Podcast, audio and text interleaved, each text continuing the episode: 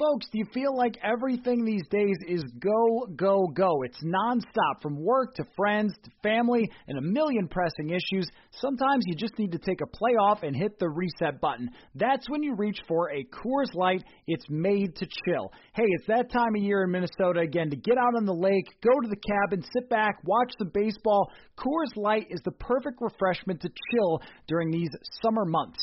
There's only one beer out there that's made to chill. The mountains on the bottle bottles and cans turn blue when your beer is cold, and that way you know it's time to chill. Hit that reset button with some mountain cold refreshment. Coors Light is cold lagered, cold filtered, and cold packaged. It's literally made to chill. It's crisp and refreshing as the Colorado Rockies. Coors Light is the one you should choose when you need to unwind, when you want to hit the reset button Reach for the beer that is made to chill. Get Coors Light in the new look delivered straight to your door with Drizly or Instacart. Coors Brewing Company, Golden, Colorado, and as always, celebrate.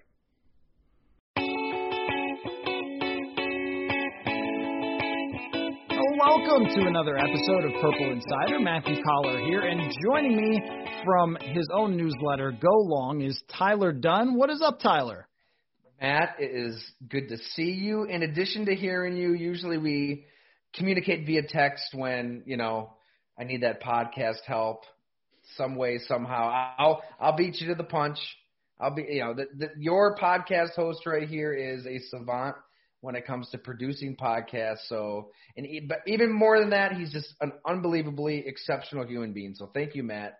It's good to see you. Well, that's a uh, very nice. Usually, I'm giving out all the compliments first on the, the podcast because let me just throw them back at you. Is uh, what you have done with Go Long after working for Bleacher Report has been incredible to see. You're doing all sorts of long forms and Q and A's. You just did a Q and A with Trent Dilfer, which was extremely cool, and you, you've had a lot, Of, some that I've been jealous of. I'm going to try to get Leroy Hoard on the show here because you had a chance to talk with him. So your work that you've done with Go Long is amazing, and people should check that out at golongtd.com.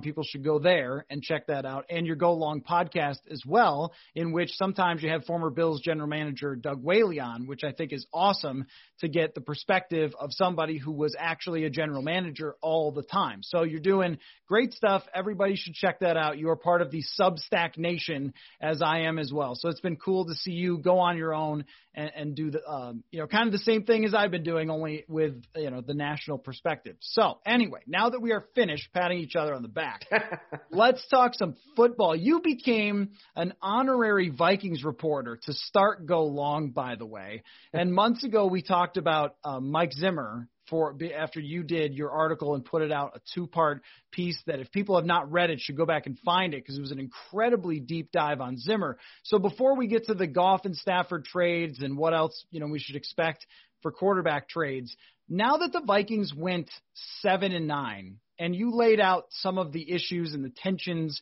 and things like that that have gone on with Zimmer, and more people have left. The assistant general manager of the Vikings and Gary Kubiak retiring. I'm not saying those are directly because of Mike Zimmer, but it really seems like Zimmer is in a spot where he's kind of backed into a corner where it's like if you don't in 2021 show that this ship is going in the right direction, this might be it because I think that the goodwill of 2017 has more or less worn off with Mike Zimmer.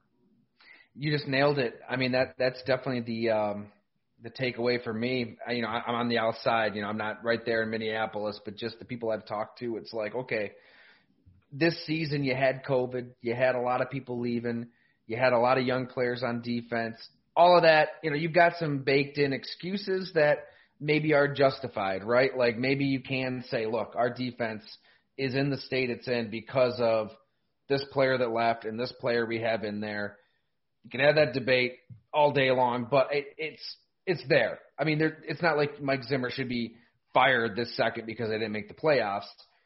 They they're kind of all in on Mike Zimmer, right? I mean, ownership. They they want this to work. Like they they want this to be a sustainable situation where year in and year out, they don't have to worry about hiring new coaches and, and completely changing the culture and the foundation like teams seem to do every two, three years these days. So I, I think that the Vikings ownership, as bad as they want it to work out, and yeah, you do have some very real excuses here.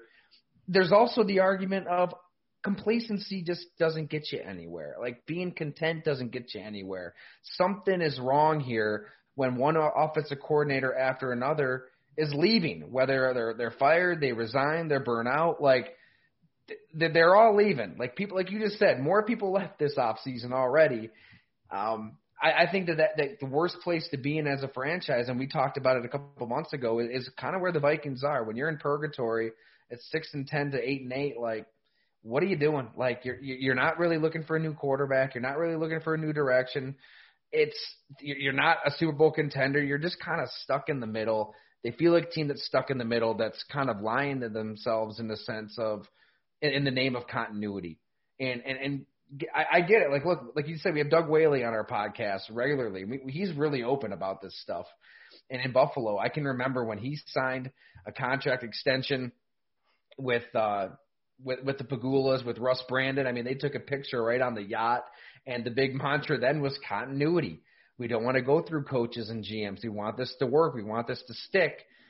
They were they were gone in a year. I mean, he was gone in a year. So it's like, it, sometimes you do just have to start over. You have to figure out a new direction, and I think the Vikings are kind of past that point, but they don't see it.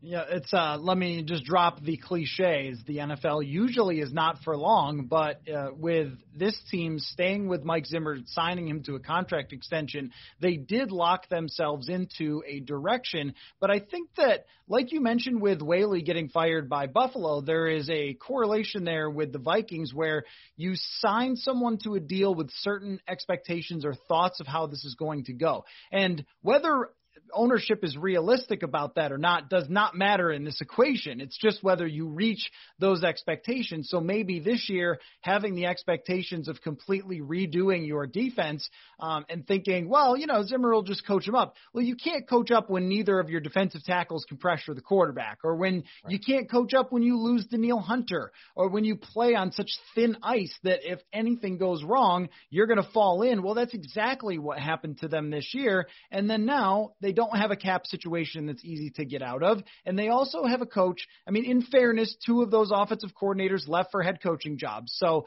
I mean, they did a good job. Kevin Stefanski and Pat Shurmur under Mike Zimmer didn't necessarily leave on bad terms like some other offensive coordinators did. So it's not every, it's not everybody, but it does feel like there's a different tenor to this sort of reboot of Zimmer than there was when he first got here, when the organization was just totally lost at sea. And now they're an organization that has different expectations of where they should be. So before, if you, it's sort of like the Browns. Like Stefanski gets the Browns a playoff win. It's like, oh my God, a playoff win for the Browns. Well, guess what?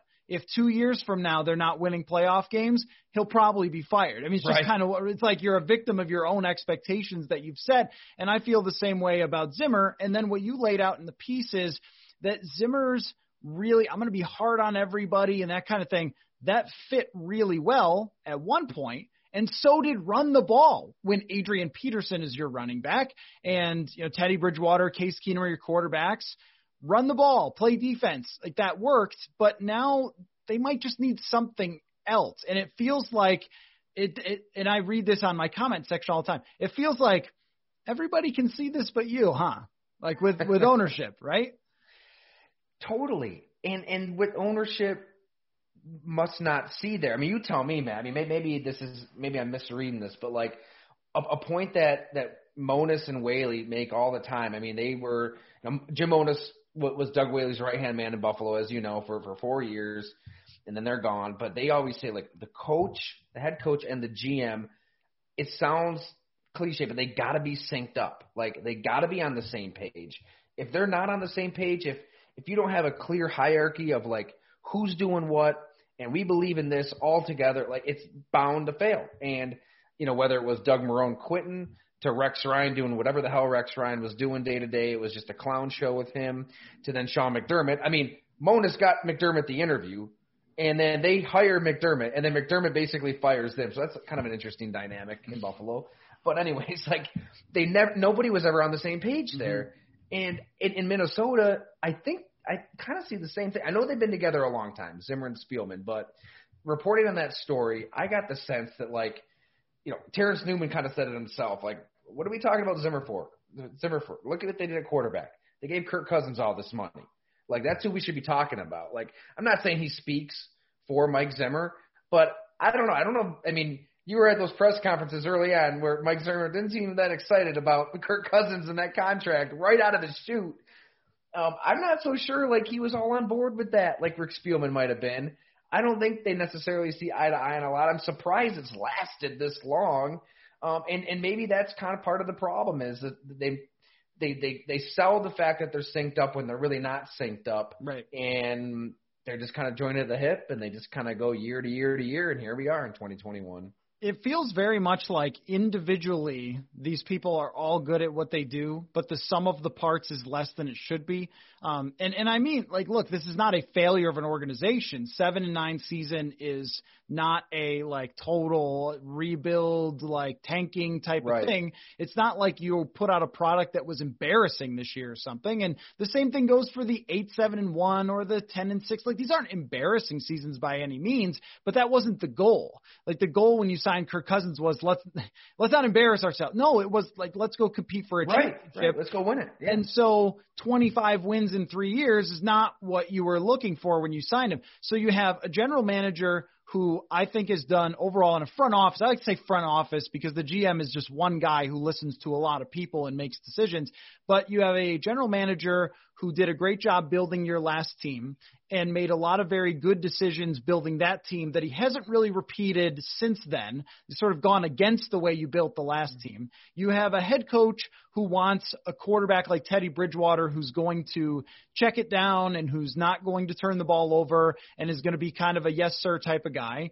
And you have a, a quarterback who I think if you have him let loose as a passer can have a big season and can drive your success, but his coach doesn't want that because he's afraid of his turnovers. And you just sort of have these these three forces pulling at each other. It's like, well, which one is going to break? Are you going to move on from Cousins and bring in a cheaper quarterback? Uh, so Zimmer can build up his defense. Are you going to move on from a general manager so you can build the team the way Zimmer wants? Are you going to move on from your coach so you can build your team around this quarterback? But I feel like all these things going on at the same time doesn't really fit for having a successful team in the future. Totally agree. Like, I mean, it's you, it's it's kind of a this weird marriage that it just isn't going to work because they don't all have the same vision for how they want to live together. Like, I, right, right. I don't know. Like, I don't know how this is going to end. It's like, yeah, you're right. They're not going to bottom out. I mean, Kirk Cousins. I'm not saying he's a bad quarterback. He's a good quarterback. Like he he's put up great numbers. He had uh, statistically a really good season, but we know what Kirk Cousins is. Like he will only take you so far. I mean, Matt Ryan in Atlanta, he's going to take you so far. I mean, you could say the same thing about Matthew Stafford. In in Detroit now, he's in LA. Know, I know we're going to talk about it, but I, I wonder, like, is he really the guy that's going to put him over the top? I don't know. I feel like we've seen enough of Stafford. Sometimes with these quarterbacks, you kind of know what their ceiling is and you know what Cousins' ceiling is, and it's not a really good fit for the way Mike Zimmer wants to play. It's it's weird, you know. I, I think it's good to be, and I'm and you are with your writing and with your podcast and everything, man. Like it's good to be critical of a situation like this because you should be. I mean, fans should want that. You've got a team that could contend. That's good. I mean, they're not like terrible. Like you, you should be critical in that front office of what you have, and I, I feel like maybe they aren't critical enough. Like uh, last offseason, they should have just cut bait at quarterback and then be in a much different situation right now and, and have a much brighter future right now.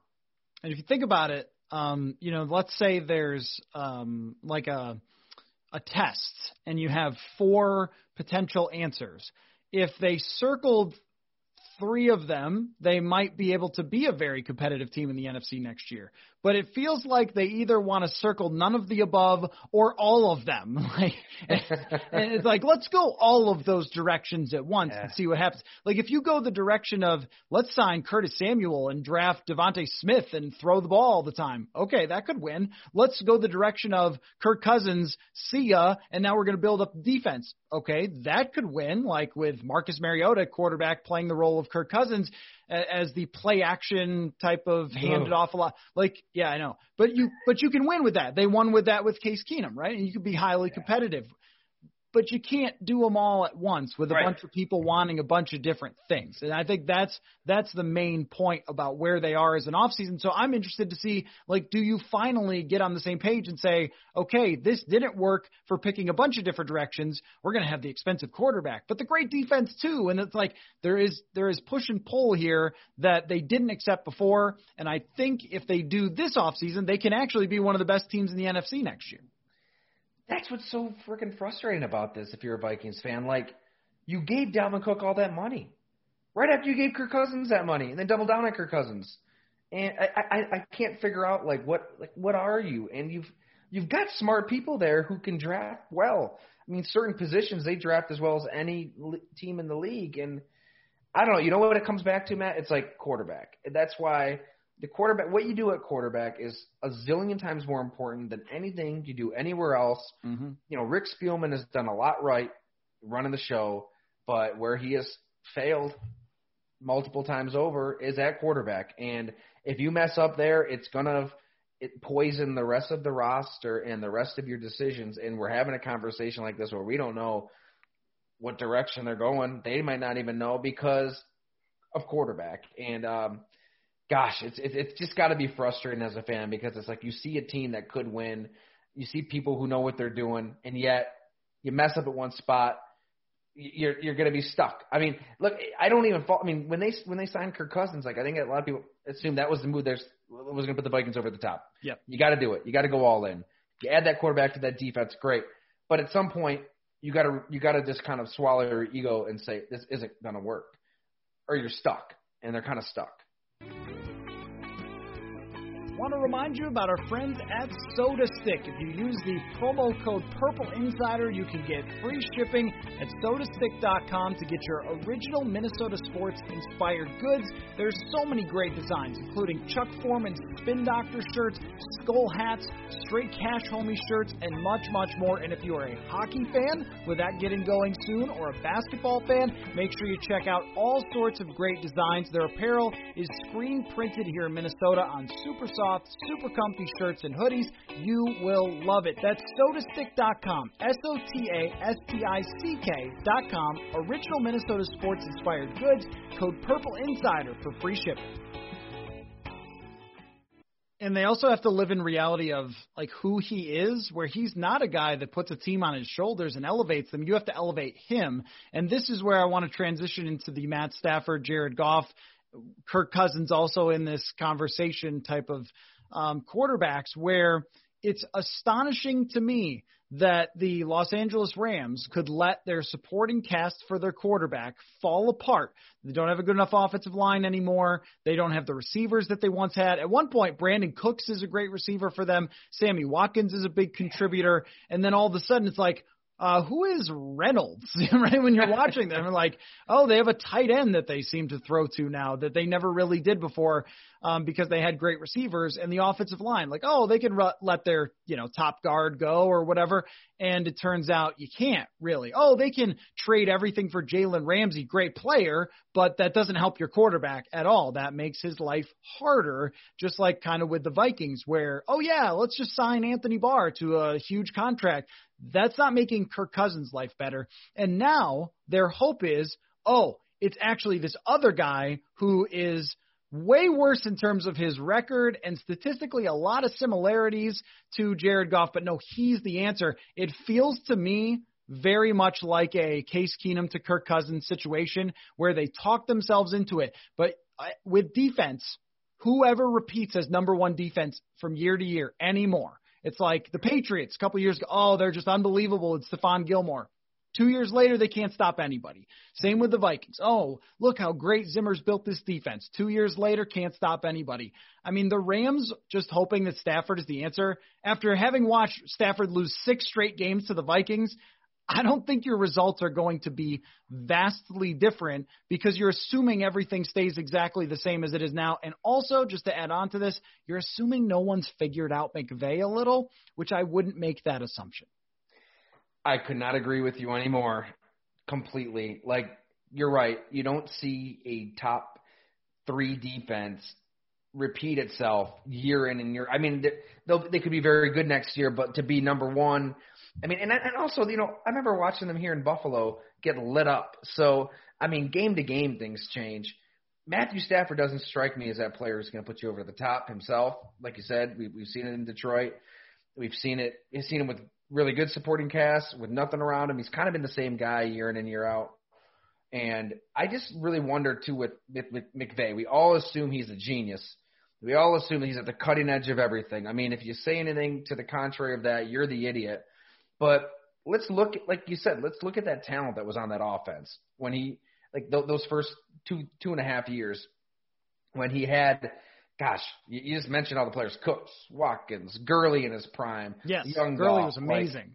Like, it it was amazing. I mean, everywhere you look, there was talent, and it kind of reminds me, in a sense, of Mike McCarthy and the Packers in in 2000 and what what do you want to say 2009 to about 2012 when he had all those guys on the cover of Sports Illustrated with Jennings and Finley and Jordy Nelson and Donald Driver and Randall Cobb. It was just sick how much weaponry they had. And when those guys left, Mike McCarthy and his offense got pretty stale.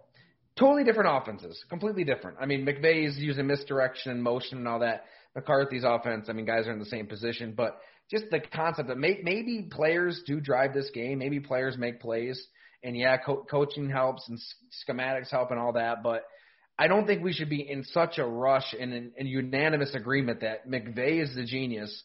McVall, Mc, or, uh, I'm sorry, McVay is the genius. Goff sucks, and if if you disagree with that, you're an idiot. Like maybe Goff is pretty good. Maybe McVay isn't a genius, and maybe they got to the Super Bowl because they had a lot of talent. Or, and or, now or they've got some guys out there we don't know maybe the level of genius of the coach only has X percentage of how much that really matters, and we put a lot more percentage. Like let's say it's actually two percent, and we think it's like forty percent, and that yeah. that might be the way I look at it. Uh, Kevin Stefanski said to me uh, one time when I asked I asked something about scheme or whatever, and he said look, I mean, I try the best that I can, but it's about the players. Like I, you know, I study the our players and try to put them in the best positions I can, but that's all I can really do. Like I can't throw the pass for them. Yeah. And I mean, the same thing, same approach with Pat Shurmur, where he would ask players, like, does this work for you? Or how can I put you in a better spot? But that's all you can really do. And so sometimes we anoint these people as if they have magic powers. The Vikings defensive line coach is fantastic. He's a great coach. He connects with guys. He teaches his technique. He's good as it gets. Their defensive line was last in the league this year.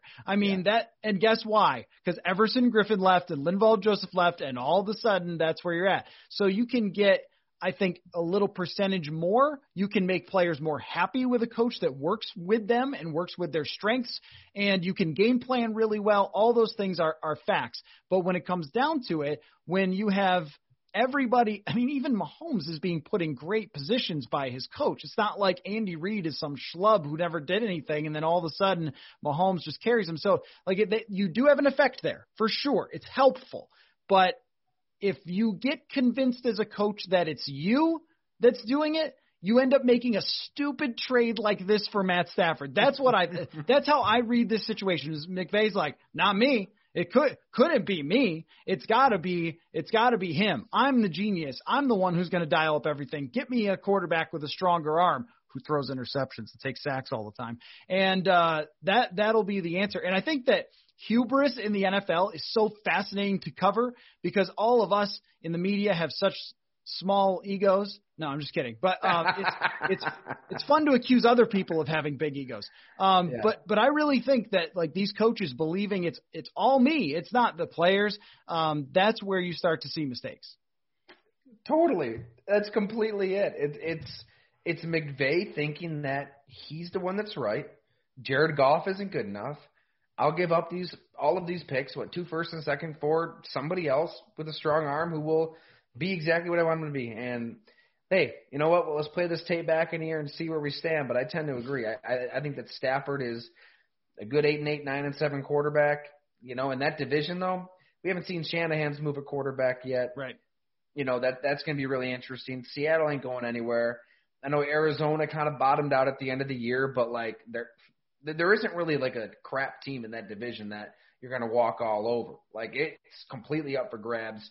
I don't. I, I'm not ready to anoint the LA Rams Super Bowl contenders after this trade at all. Definitely, yeah, no, definitely not, because you would have to go on a lot of assumptions that you just can't go on, and especially um, starting with the defense. And I, it's funny, just like a week ago or a couple weeks ago, I was saying on the show, like, man, I'm actually impressed by Jared Goff. The guy's got a broken thumb. He's out there playing hard yeah. against the Packers, and their defense just couldn't stop Green Bay. That's why you lost, not even because of Jared Goff.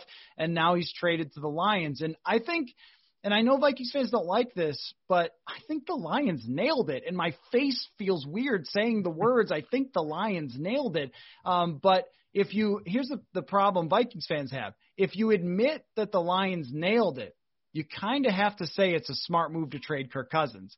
And then, and, and then you have to kind of admit that it might be a better route to rebuild some of the things that you have. And I think that there are a lot of people, and I don't blame them for this, who just – don't want to suffer, to use a famous Buffalo Sabres general manager term. Um, they don't want a lot of suffering, and they want to be competitive and they want to see good football.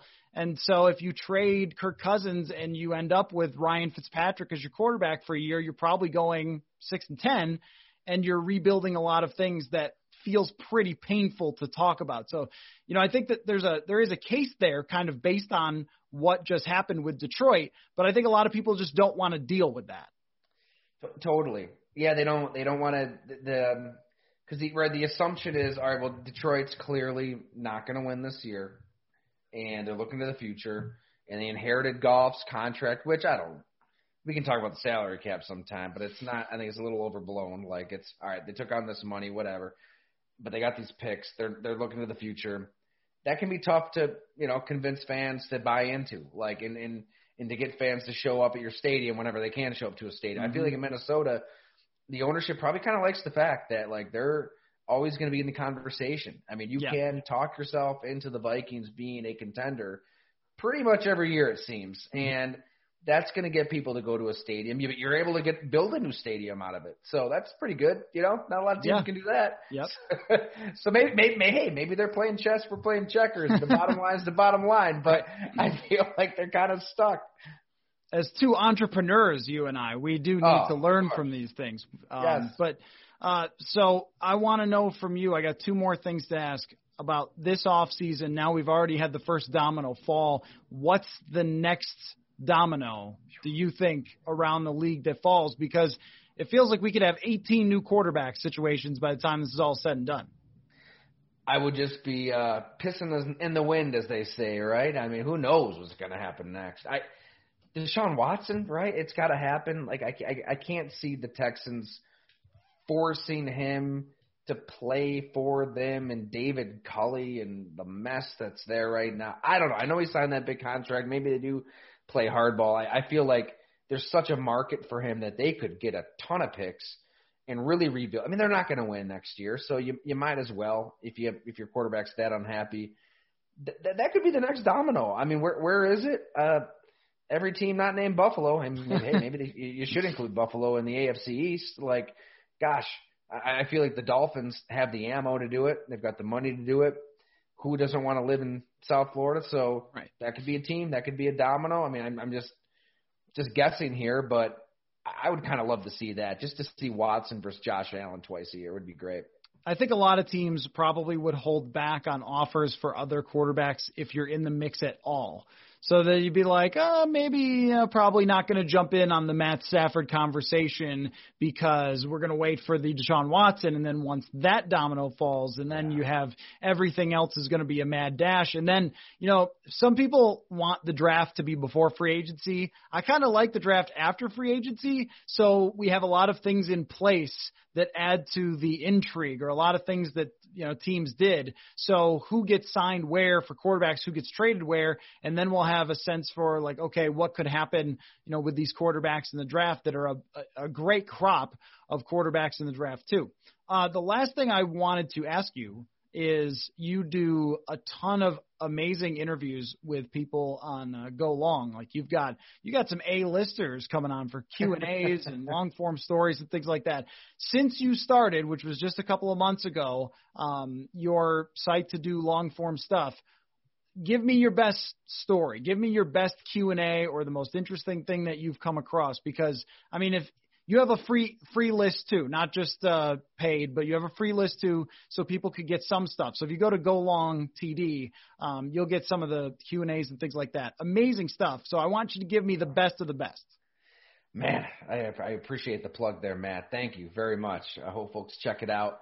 I, I would say, you know, right right up there would be our first two-parter probably. You know that that Bills stuff is still really fascinating to me, especially now that we're in the Super Bowl week with Patrick Mahomes, and to really get that kind of honesty from from Whaley, from Monos, and and just learn what happened behind the scenes and just how much the owner of a team mm-hmm. loved Patrick Mahomes and did not force his own team that he owns to take Patrick Mahomes blows my mind and I you know I think it worked out in the end. I think it set a good precedent that he's not going to be that Jerry Jones, Al Davis type, Terry Pegula, that is. And he allowed Sean McDermott to kind of build his own foundation, his own system. And here they are. I mean, they're a 13 and 3 team that was just in the AFC Championship game, but who did they lose to? They lost to Patrick Mahomes. They lost to the quarterback that the owner of the team wanted. I can't imagine what went through Terry Pegula's mind watching that game, but that dynamic to be kind of at the, the forefront of that and learn all of that. Um, I, I think that's probably our best piece so far, just because I, the Bills aren't going anywhere. Mahomes isn't going anywhere. They they're going to be facing each other for a long, long time. And how often do you kind of get that story behind the scenes? So I'm definitely going to strive to, try to hunt down as many of those types of stories um, as we can, because you know what, the fans deserve it. Like it's, I mean, you do the same kind of stuff, Matt. We got to give these fans something beyond the the Zoom press conference, mm-hmm. and yeah. that's yep there's a lot of centralized messaging going on with the NFL today.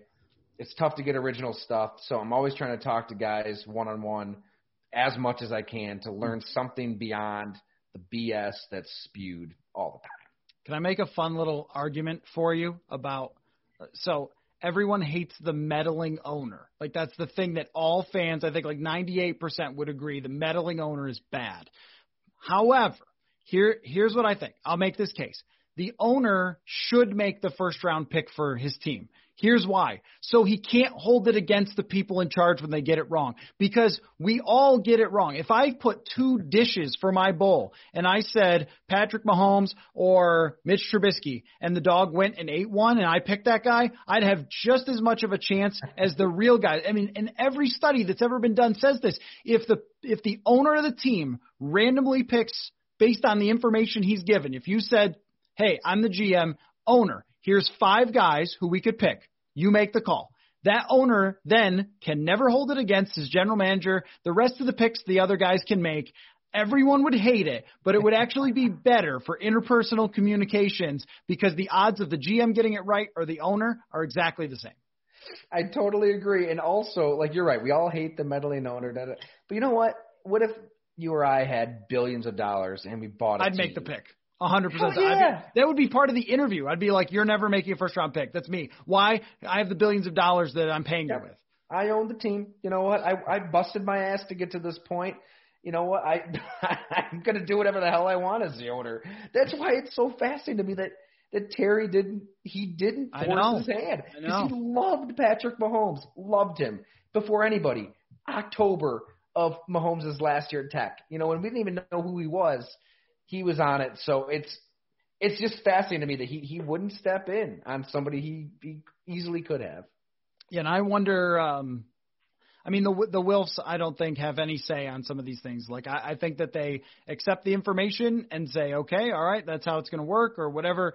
I don't have a great sense for that, um, but I just feel like you know, even there was a story about Daniel Snyder where Jay Gruden said, well, Snyder would come off his yacht and make the pick. And hey, sometimes it could be a disaster like Dallas, you know, they wanted Johnny Manziel or Jerry Jones wanted Johnny Manziel. That would have been a complete, although for entertainment purposes would have been fun, but a total disaster. but just as many disasters would be just as many success stories and GMs get hired and fired on first round picks. So it's just, uh, I don't know, like random thought popped into my head is like Terry should have made the pick. Like, yeah. Let let the football men pick the sixth rounder because you don't know who the sixth rounder is, but you pick the first one so you can never be mad at them. And uh, McDermott's lucky that Josh Allen has worked out for now. Very, very, very. Let's not forget that Sean McDermott trotted Nathan Peterman out there twice. Yes. Yep. Once in the middle of a pl- when they're when they're in the middle of a playoff hunt, like they're not just in the hunt. I mean, they, they if it ended that day, they were in the playoffs, I believe. Right. You start Peterman, and then he's your opening day starter the next year ahead of Josh Allen after you drafted Allen. So, how much does he know about the quarterback position? Um, I'm not sure. I think he definitely owes it to Brandon Beane. Sounds like Beane was at the forefront of choosing Josh Allen over Josh Rosen.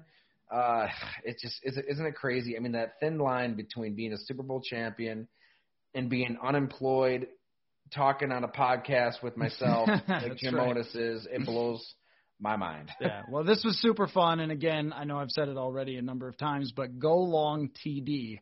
Um, uh, you are part of the Substack Nation. People can find it. GoLongTD.substack.com. Sign up for at least the free um, uh, because you'll get a lot of great articles from Tyler, and just awesome to catch up with you, man. And talk Yeah. ball. Great stuff. Anytime, Matt. Th- thanks so much for everything. Appreciate it.